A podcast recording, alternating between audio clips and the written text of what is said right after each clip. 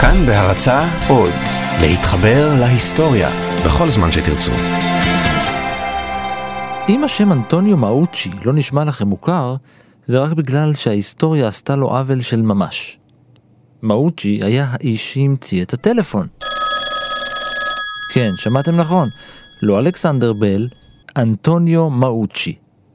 זה קרה כמה שנים לפני בל, כשהממציא האיטלקי שלנו חיבר מכשיר תקשורת בין הדירה והמעבדה שלו בארצות הברית. הוא אפילו רשם על זה פטנט ב-1871, הוא נקרא טלטרופונו.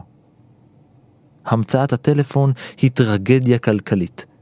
כדי להמשיך ולהחזיק בפטנט בימים ההם של סוף המאה ה-19, הייתם צריכים לשלם עמלה. וב-1874 היא עמדה על עשרה דולר, סכום שלא היה למאוצ'י באותו הזמן. אז הוא לא רשם אותה, והזכויות שלו פקעו. שנתיים אחרי זה הגיע בל ורשם את הפטנט שלו, וזהו. ככה ההמצאה של הטלפון נחשבת להמצאה של אלכסנדר גרם בל.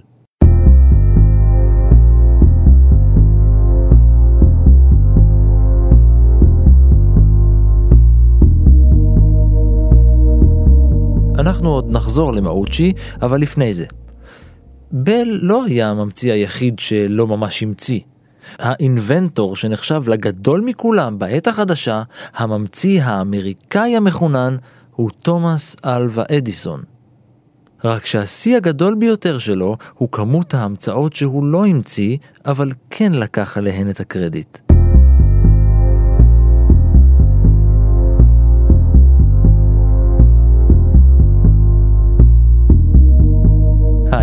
אני ערן מנהר ואתם על מנהר הזמן. מדי פרק אנחנו מספרים לכם על מקרה שקרה בעבר מזווית שכנראה עוד לא הכרתם. הפעם אנחנו מנסים להבין האם אדיסון באמת המציא הכל. כולם מכירים את ההגדרה מהתשבצים ממציא הנורה. כולם גם יודעים לשלוף אדיסון מהשרוול. המון המצאות שמיוחסות לו השפיעו על העולם שלנו ושינו אותו מקצה לקצה. למשל, סוללות, טלגרף, כיסא חשמלי, מצלמת קולנוע. רשומים על שמו יותר מאלף פטנטים רק בארצות הברית. הוא רשם פטנטים גם בבריטניה, גם בגרמניה וגם בצרפת.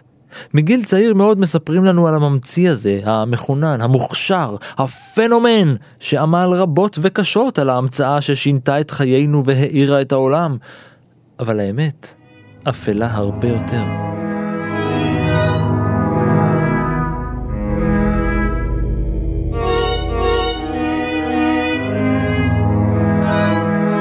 אדיסון נולד באוהיו בשנת 1847.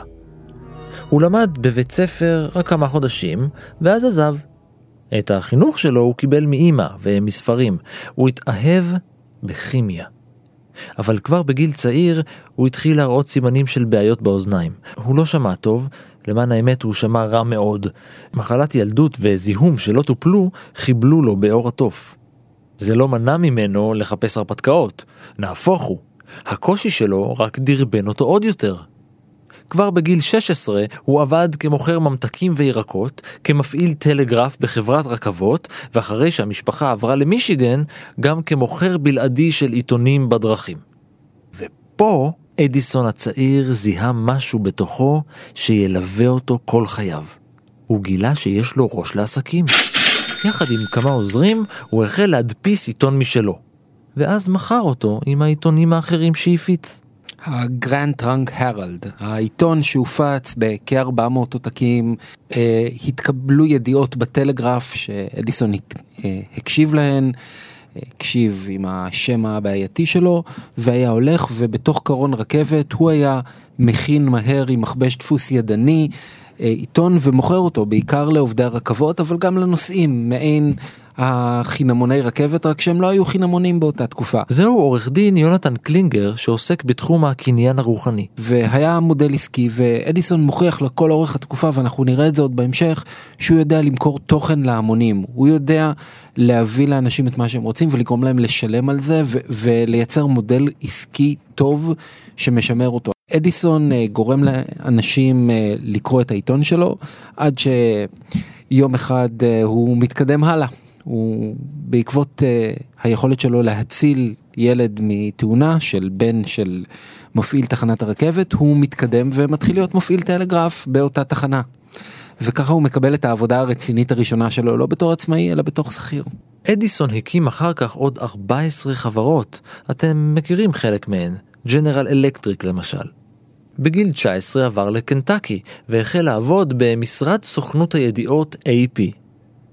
הוא עבד בלילות כדי שיהיה לו מספיק זמן להתעסק עם המצאות וניסויים בחומרים כימיים.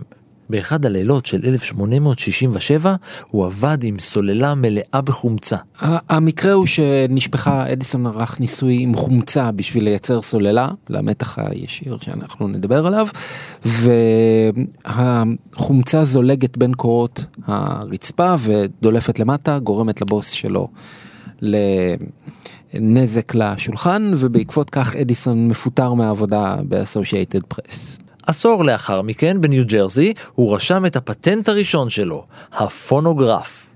הפונוגרף הוא גליל שעשוי מחומר מתכתי, לפחות מהפטנט של אדיסון. הוא לא הכלי הראשון שהיה יכול להקליט קול, אבל הוא היה הכלי הראשון שיכול גם להקליט וגם להשמיע קול. אה, פטנט, קודם כל צריך לדעת, זו זכות בלעדית שהממשלה נותנת לאדם. לייצר וליהנות מפירות היצירה של המצאה שהיא חדשה, מועילה, באה בתחום תעשייתי טכנולוגי. ואדיסון כותב פטנט שהיום, אם היה מוגש לרשם הפטנטים, בטוח שלא היה עובר בסטנדרטים שלנו. והוא מסביר, אני יוצר מכשיר, המכשיר הזה מפעיל מחט, המחט אה, רוטטת בגלל רעדים בממברנה וכותבת על הגליל את uh, הצלילים ואחר כך כשאנחנו מסובבים אותו הוא מזיז את הממברנה ומייצר קול. הפונוגרף הוא הדרך הפרימיטיבית הישנה להקליט קול ולהשמיע אותו מחדש. אדיסון מפתח את זה בראש ובראשונה כדי להקליט הודעות טלגרף ושיחות טלפון שיצאו בדיוק שנה קודם ב-1877. הוא רצה לשחזר אותן כדי לייצר ארכיונים, uh, הוא יצר את זה כי ככל הנראה היכולת שלו להאזין לא הייתה טובה כמו של אחרים, והוא רצה דרך לשמור את המידע. ב-1890, תומאס אדיסון המציא בובה מדברת שהייתה מפלה שיווקית ומכירתית. אחרי שבועות בודדים הופסק הייצור שלה לחלוטין. אבל אדיסון סימן אבן דרך משמעותית בהתפתחות הפונוגרפים. זה עבד ככה. בתוך בובה לא גדולה הושתל מכשיר מכני פרימיטיבי שבאמצעות סיבוב של מנואלה הוא הפיק מגוון רחב מאוד של קולות מוקלטים מראש. הבובות של אדיסון נמכרו תמורת עשרה דולר, בובה עם שמלה עלתה אפילו 25 דולר. זה סכום עתק. כדי לעשות לכם סדר במספרים, זה סכום ששווה לחצי משכורת חודשית היום. מתוך 2,500 בובות שיוצרו, רק 500 נמכרו, ורובן גם הוחזר על ידי הרוכשים. כיום הבובות נדירות. בובה מושלמת, כולל המנגנון, היא דבר ממש ממש נדיר. אבל שימו לב, הודות למאמצי שימור האודיו במוזיאון אדיסון, ניתן להאזין שוב לכל הקולות המפחידים ההם. למה מפחידים? כי ככה זה נשמע, הרחיקו את הילדים.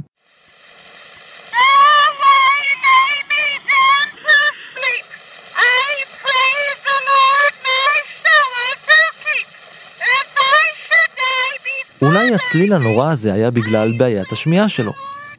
כמה סמלי שהאיש שסבל מליקוי שמיעה המציא דווקא מכשיר שמשמיע צלילים. ההקלטה הראשונה, Mary had a little lamb, עדיין ניתן למצוא אותה ביוטיוב בקולו של אדיסון עצמו. הפונוגרף הפתיע את הציבור. אף אחד לא חשב שבכלל אפשר להמציא דבר כזה. מכשיר שמקליט ומשמיע קולות. אדיסון זכה לתשומת לב ציבורית גדולה. קראו לו הקוסם מפארק מנלו שבניו ג'רזי. נשיא האקדמיה הלאומית למדעים הגדיר אותו כממציא הגאוני ביותר במדינה, בכל מדינה. אם הוא רק היה יודע שכמעט 20 שנה קודם המציא הצרפתי אדוארד ליאון סקוט דה מרטינוויל את הפונוטוגרף, ורשם אותו כפטנט. הפונוטוגרף הוא אבל מכשיר שיכל רק להקליט קול. משום מה הוא לא יכל להרשים, הוא היה רושם את הקול על אה, נייר, אה, ורק ב-2008 הצליחו לשחזר לראשונה את ההקלטות שבוצעו בשנת 1850. הפטנט שנרשם שם באמת היה פטנט להקלטה בצורה מאוד דומה, שרושמת את גלי הקול על נייר. אה, אחר כך שהתפתח הגרמופון, הוא היה הרבה יותר דומה למכשיר מ-1850 מאשר למכשיר של אדיסון, גם אה, כיוון שהפטנט של אדיסון לא כיסה דיסק, הוא לא כיסה את התקליט, הוא כיסה את הצילינדר, אבל גם בגלל שהתהליך של אה, הדפסת התקליטים מבוסס הרבה יותר על חריטה ראשונה, ואז ציפוי והדפסה מחדש, ולא אותו חרוט. או גליל שחורטים עליו ואחר כך משמיעים ממנו. טוב, אז ההמצאה הראשונה של אדיסון הומצאה לפניו. בסדר, קורה. מוחות גדולים חושבים דומה. יכול להיות שהוא גם חשב על זה בעצמו. קורה.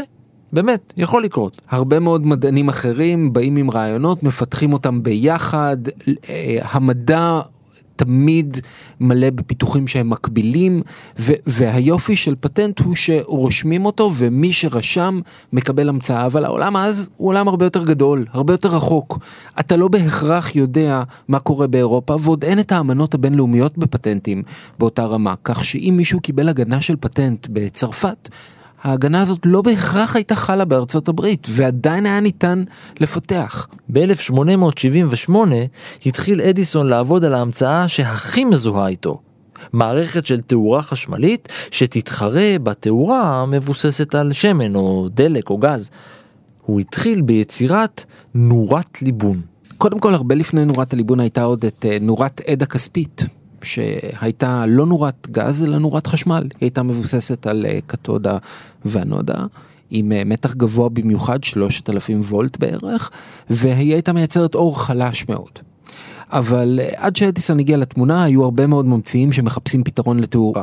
השנים הם 1870, אין חשמל בבתים, יש גז, הגז הזה מסוכן, לא יעיל, ואדיסון מחפש פתרונות אחרי מדענים אחרים, היה קודם את אה, אלסנדרו וולטה שמצליח אה, להדליק מתכת כלשהי ולגרום לה ללהט, אה, ואדיסון רושם פטנט על בעירה של פחמן באמצעות חשמל.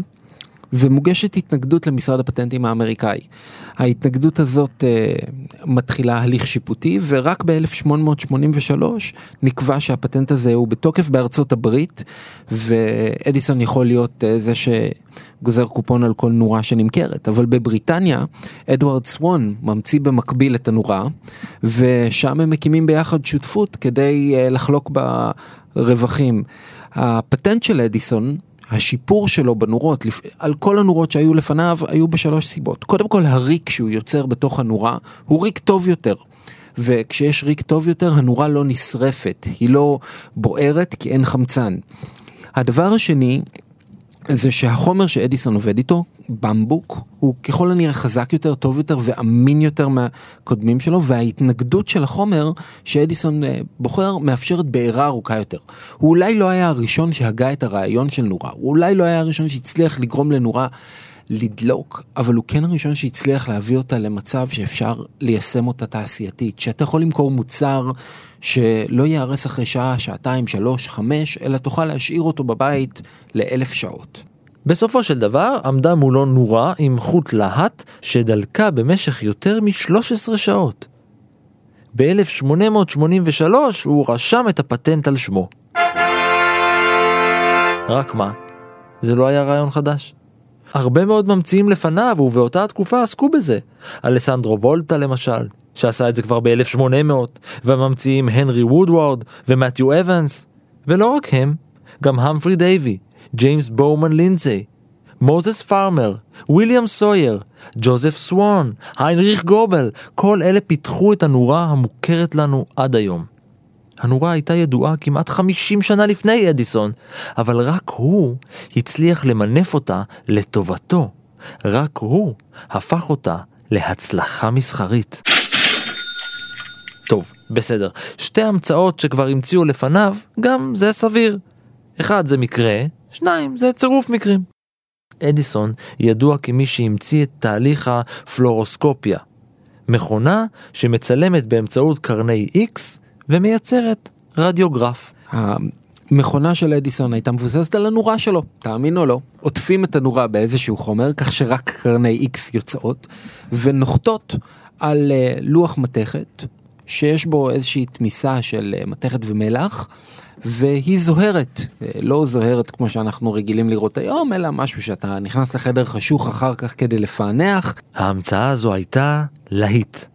אדיסון התעשר עוד יותר ממכירת המכונות הללו למכוני רפואה. העניין הוא שכמה שנים קודם, איש אחד בגרמניה עשה את זה לפניו. קראו לו וילהלם. וילהלם רנטגן. הכל מבוסס על, על פיתוח של וילהלם רנטגן, אבל רנטגן מסרב לרשום פטנטים אידיאולוגית על, הפ, על ההמצאות שלו. הוא רוצה שכולם יוכלו לנצל את זה בחופשי, כולם יוכלו לקחת את הידע הזה ביחד. ו...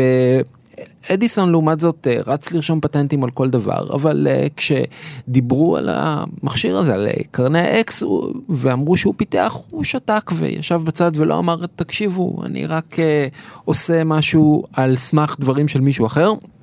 ואדיסון לוקח פה קרדיט, הוא לא ממציא, אבל הוא כן מקבל הרבה מאוד קרדיט. בזכות הפיתוחים שלו יש גם התקדמות בתחום. קרני רנטגן הן גלים מסוכנים והן בשימוש עד היום. חשוב לזכור שאז לא היה ידוע שקרני איקס כל כך מסוכנות, הוא כנראה גילה את זה על גופו, הוא כמעט uh, והתעוור מאותה קרינה. העוזר שלו, קלרנס מדיסון דלי, uh, נפטר, uh, עבר תהליכים, ואדיסון ממשיך לתמוך בו ובאשתו ובמשפחתו לאורך תקופה ארוכה. אחרי המוות, uh, אדיסון uh, מסרב להמשיך לחקור את קרני האקס, הוא נוטש את כל התחום ולא מוכן להתעסק עם זה. אוקיי, אז אדיסון לא המציא ולא גילה את קרני ה-X, אלה כבר שלוש המצאות שמיוחסות לו והם לא שלו.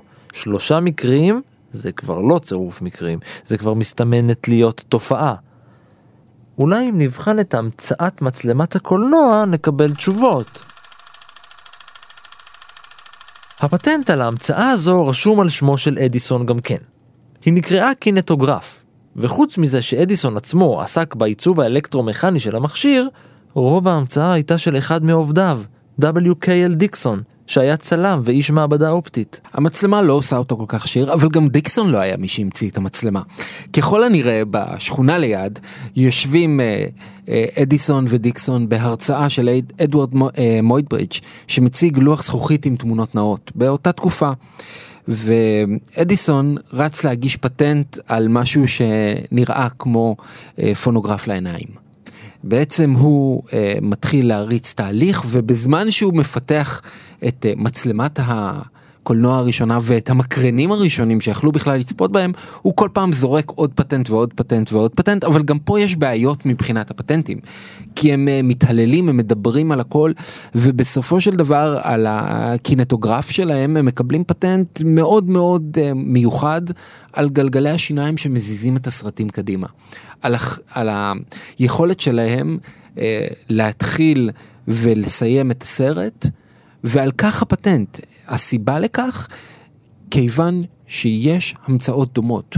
עוד לפני, גם באירופה, גם בארצות הברית, היו עדויות לדברים דומים, וכשהפטנט הוא לא חדש, כשיש כבר חומר כזה במדע, לא מקבלים פטנטים. עכשיו, אדיסון באמצע מפליג לאירופה, ופוגש שם אנשים, ומקבל מהם השראה לדרך שבה הסרטים האלה צריכים לנוע. ואחרי שהוא מקבל את אותה השראה הוא מגיש עוד פטנטים בארצות הברית ומבקש עוד הגנות. המודל הזה עובד כל כך טוב כי אדיסון אה, מוכר את המכונות לאולמות ובעצם הוא ממשיך את אותה השיטה העסקית שהוא התחיל בתור נער והוא מוכר את המכשירים לאנשים שקונים וצורכים תוכן. הוא גם מפיק את הסרטים, הוא גם מוכר את המכונות והוא גם מחזיק את הפטנטים. היכולת שלו להציג סרטים כך היא מדהימה. הוא נכנס לכל אירופה המערבית והמתקדמת, אירופה של צרפת, של אנגליה. הוא הקים חברות בצרפת, בבלגיה ובבריטניה. והוא גם משיג כמה הצלחות בתחומים אחרים של קניין רוחני. הוא הראשון לקבל זכות יוצרים, הגנה בזכות יוצרים על סרט נע. סרט של שלוש שניות שבו מצולם דיקסון. הוא גם הראשון שמקבל מכה מהצנזורה. הסרטון שלו, ריקוד הפרפר, יוצא ב-1894 בהפקה של חברת אדיסון, מוביל לכך שראש עיר מבקש להסיר את הסרט מהאולמות, ושבסן פרנסיסקו עוצרים מפעיל של אולם קינטוסקופים. חוסר הבושה בסרט אגב, רואים קרסול של אישה רוקדת, אנשים מופתעים מהחושניות שלה, ומאז ועד היום אנשים המשיכו להשתמש בטכנולוגיה בדרכים מופקרות. אולפניו של אדיסון צילמו משהו כמו 1,200 סרטים. הם היו בעיקר סרטי שיווק שנועדו למכור את ההמצאה לעוד חברות. ב-1910 צולם במצלמות של אדיסון הסרט הראשון אי פעם שנשא את הכותרת פרנקנשטיין. אדיסון שלח צוות צילום לפארק לונה שבקוני איילנד, זה הלונה פארק המקורי אגב, כדי לצלם שם את הוצאתה להורג של הפילה טופסי. בסרט, שנקרא לחשמל פיל, נראית הפילה כשהיא מוצאת להורג בחנק, בהרעלה ואז בחשמל. למה בכלל להרוג את הפילה? כי בשנת 1902 פוטר המאמן והמטפל שלה, והפארק חיפש למסור אותה. אף גן חיות או קרקס אחרים לא רצה לקבל אותה, ולכן הוחלט פשוט לחסל אותה. זה גם היה אחלה מהלך של יחסי ציבור, אבל זה כבר נושא לפרק אחר. אדיסון הקים למעשה את תעשיית הסרטים של אירופה ואמריקה, ובניגוד לאיש העסקים שהוא, הוא שכח לעגן את הכל ברשומות. הפטנטים על, ה... על החלק הקולנועי של אדיסון לא נרשמים באירופה. הסיבה לכך היא שאדיסון חושב שה-150 דולרים שהוא צריך לשלם עבור רישום באירופה יהיו מחיר יקר יחסית לסכום שהוא יצליח להפיק מאותם פטנטים. הוא גם uh, לא מקבל את ההגנה המלאה כמובן ולכן הוא לא מקבל uh, את התהילה הכל כך גדולה וגם המכשירים שלו הם לא המכשירים שבסופו של דבר הולכים להיות תעשיית הקולנוע. בסופו של דבר לא מאמצים את הקינטוסקופ שלו, את מכשירי הצפייה הקטנים שמסתכלים בהם דרך עינית, אלא עוברים לאולמות הקולנוע שאנחנו מכירים עם מקרנים, עם טכנולוגיה אחרת לגמרי. בשלב הזה אתם כבר יודעים מספיק על האיש כדי להבין שגם המצאת הקולנוע לא שייכת לאדיסון. הרעיון של תמונות זזות כבר פותח על ידי הצלם הבריטי אדוארד מייברידג' הוא רצה להוכיח שכשסוס דוהר, הוא מרים את כל ארבע הרגליים מהקרקע. מייברידג' צילם סוס דוהר בסדרה מהירה של תמונות סטילס, והוא הוכיח את הטענה שלו. כשהוא הקרין את התמונות ברצף, נולד הסרט. ואז הגיעו האחים לומייר, והמציאו את הקולנוע. ז'ורג' לומייר הפיק את סרט הקולנוע הראשון בהיסטוריה, מסע אל הירח. הוא הקרין אותו ברחבי אירופה כולה.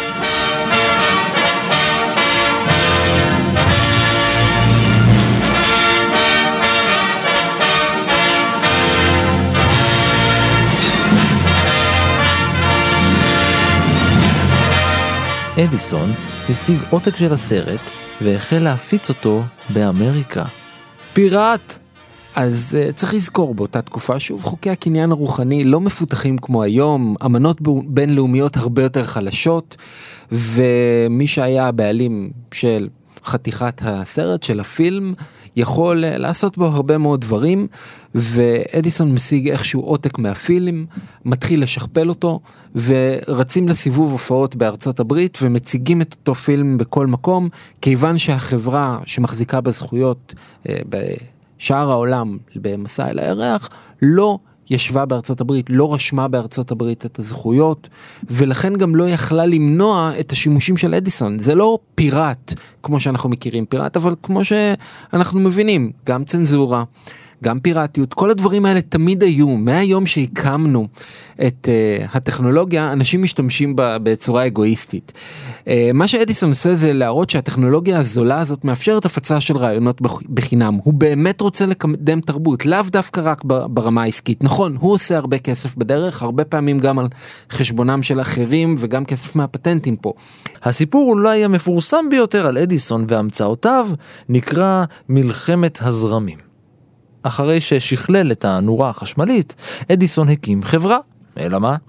זו הייתה חברת התאורה של אדיסון, וב-1880 הוא רשם פטנט גם על מערכת הפצת החשמל שלו.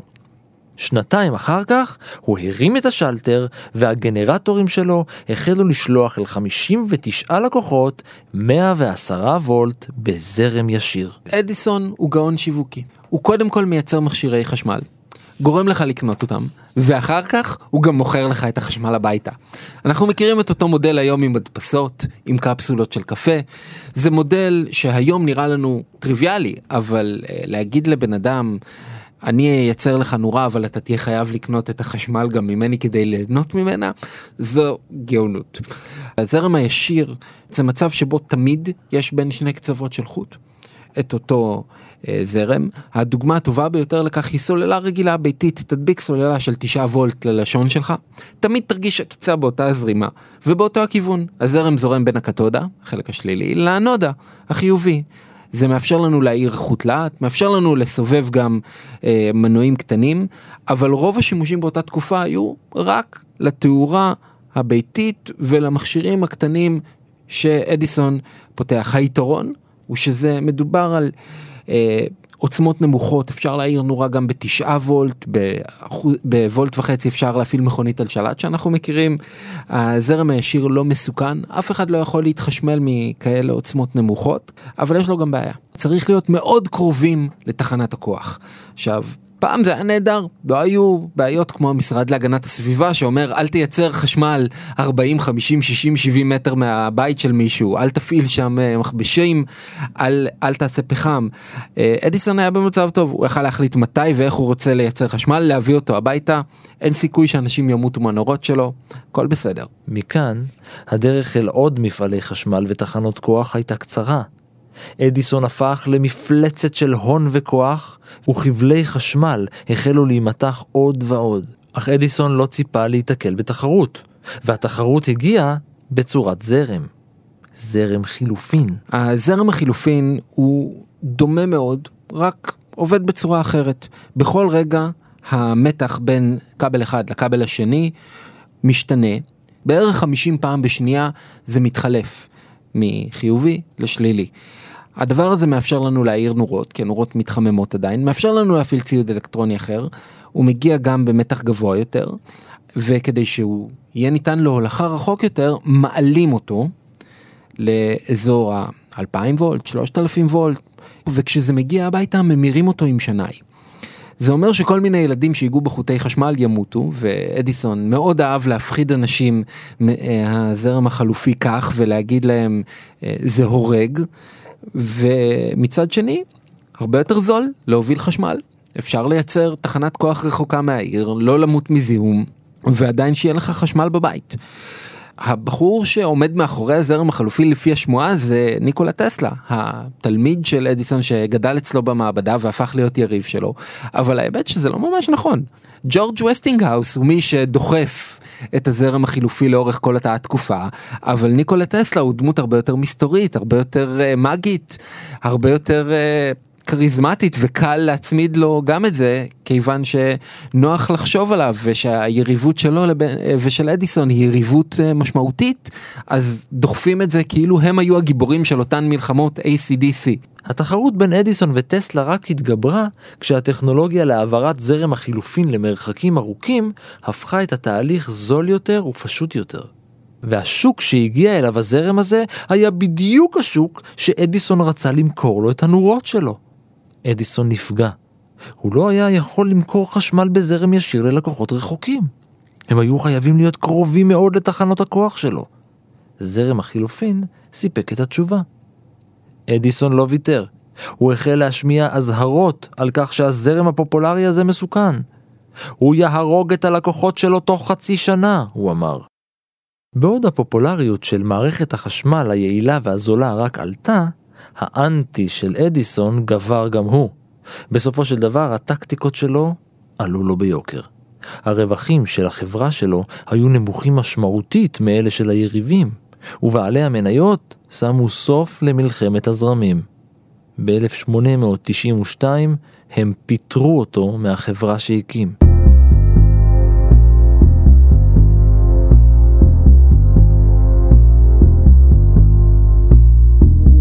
כל זה, ועוד לא דיברנו על הגנרטור, על נייר השעווה, על הטלגרף ועל הכיסא החשמלי, תומאס אדיסון אולי לא המציא את מרבית מהמצאותיו. הוא שיחק את תפקידו כממציא מדופלם, אבל הוא לא היה הממציא, לא באופן אישי. אדיסון היה איש של יזמות ועסקים.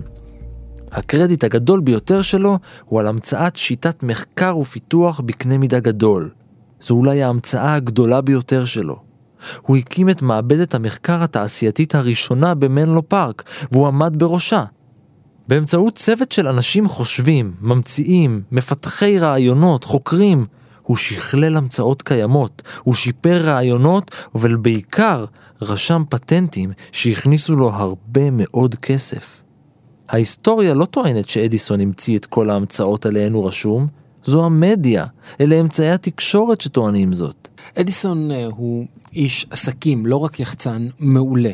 הוא יודע למצוא את הדרישה מהשוק, הוא יודע להגיע בזמן הנכון, הוא יודע לדחוף את הטכנולוגיות שדרושות בשביל להפעיל את הטכנולוגיה שהוא מקדם. כלומר, אנחנו רוצים נורות, אנחנו צריכים לקדם את הטכנולוגיה שתאפשר לנו לעשות ואקום. יש נורות, עכשיו צריך לייצר חשמל ולהביא אותו לבתים. יש חשמל בבית, אולי ניתן לאנשים גם פונוגרף כדי לשמוע מוזיקה. ו- וכן הלאה וכן הלאה. אנחנו צריכים uh, לראות את אדיסון כסטיב ג'ובס. אפל הם אולי לא הראשונים שהמציאו את הטלפון החכם, אבל הם אלה שהפכו אותו למשהו שכולם רוצים. כולם רצו אייפון, כי הם ראו אותו וקינאו בו. אותו דבר עם הנורות, ברגע שלשניים שלושה מהשכנים שלך יש נורה והמחיר הוא נוח, הוא לא הייתי אומר שווה לכל נפש, אבל המחיר הוא אפשרי, אז אתה תיקח נורות, ואם יש לך נורות, אז יש לך פחות uh, סכנה למות בבית מהרעלת גז, או מדליפת גז, או משרפה, ואתה יכול uh, להתקדם. והטכנולוגיה הזאת הביאה לכך שאדיסון היום מוכר, ולומדים אותו בחומרי הלימוד בתור uh, ממציא, אבל המצאה היא תמיד שיפור. אין המצאה שלא בנויה על משהו של מישהו אחר. אנחנו כולנו משפרים ומשפרים, בין אם זה במוזיקה, שכל ז'אנר מוזיקלי בונה על דברים אחרים, וכל השירים הם בעצם את אותו סיפור, בין אם בספרות, שאנחנו מתעסקים עם אותן שבע עלילות בסיסיות, שכולם תמיד מתעסקים בהם, וגם במדע. החדשנות שלנו מגיעה פעם אחר פעם באמצעות שיפור איטי וארוך. אדיסון מת כתוצאה מסיבוכים של סוכרת בגיל 84. הוא נקבר מאחורי ביתו בניו ג'רזי, ונשימתו האחרונה שמורה בצנצנת במוזיאון הנרי פורד, שעבד עבור אדיסון כמעט עשור. ומה עם האוצ'י שהמציא את הטלפון הראשון? בשנת 2002 העביר הקונגרס האמריקאי את ההחלטה הבאה חייו והישגיו של אנטוניו מאוצ'י צריכים לקבל הכרה, ועבודתו על המצאת הטלפון צריכה להיוודע. אם יכול מאוצ'י לשלם את עמלת עשרת הדולרים כדי לשמור את הרישום אחרי 1874, בל לא היה יכול לרשום פטנט על שמו. באותה השנה התפרסמה כתבה בגרדיאן עם המשפט הבא ההחלטה קבעה כי הטלטרופונו שלו, שהוצג בניו יורק ב-1860, הפך אותו לממציא הטלפון במקומו של בל, שרשם פטנט 16 שנים לאחר מכן.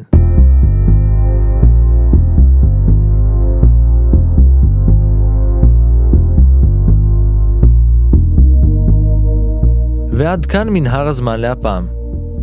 תודה לעורך דין יונתן קלינגר, תודה גם לאור מנהר על ההפקה וההמצאה, לניר גורלי על העריכה והפיתוח, ולטכנאי תמיר צוברי.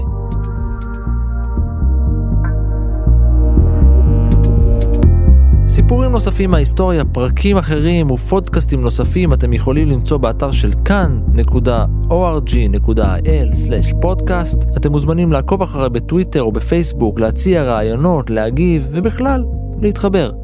אני ערן מנהר, נשוב וניפגש, כרגיל, בפרק הבא.